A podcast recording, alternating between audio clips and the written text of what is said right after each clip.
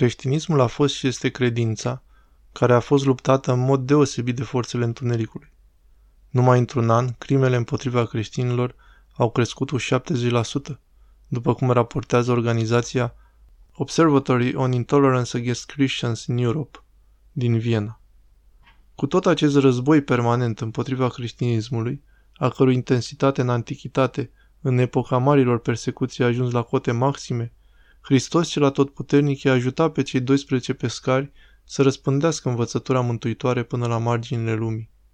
Superioritatea dumnezească a acestei învățături se vede și din faptul că, fără nicio susținere din partea oamenilor avuți și a puterii din vremea respectivă, manuscrisele Noului Testament în greacă, limba Noului Testament, s-au răspândit într-o proporție colosal mai mare decât orice altceva din antichitate și s-au păstrat cu mult mai multă grijă decât orice altceva din antichitate.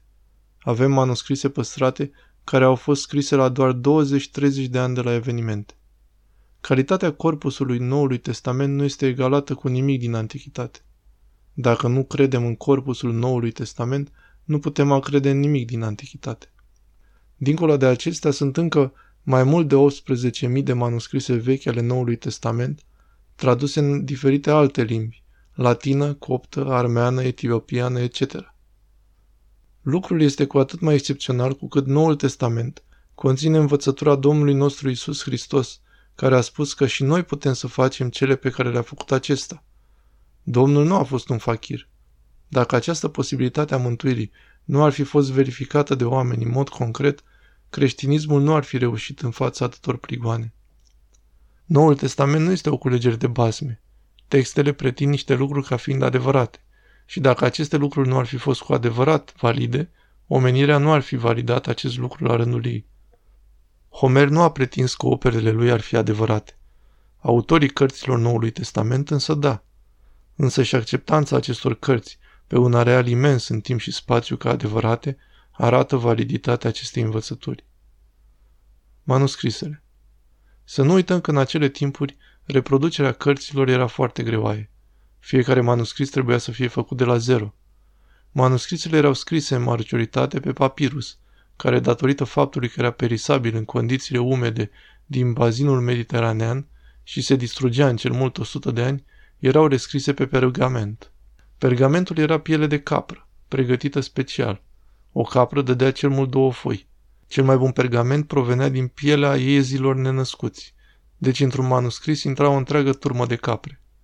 Dincolo de aceasta, antrenamentul special al caligrafului și timpul necesar acestuia ca să copieze doar un singur exemplar, arată că un număr atât de mare de copii a Noului Testament este un lucru cu totul unic pentru perioada respectivă.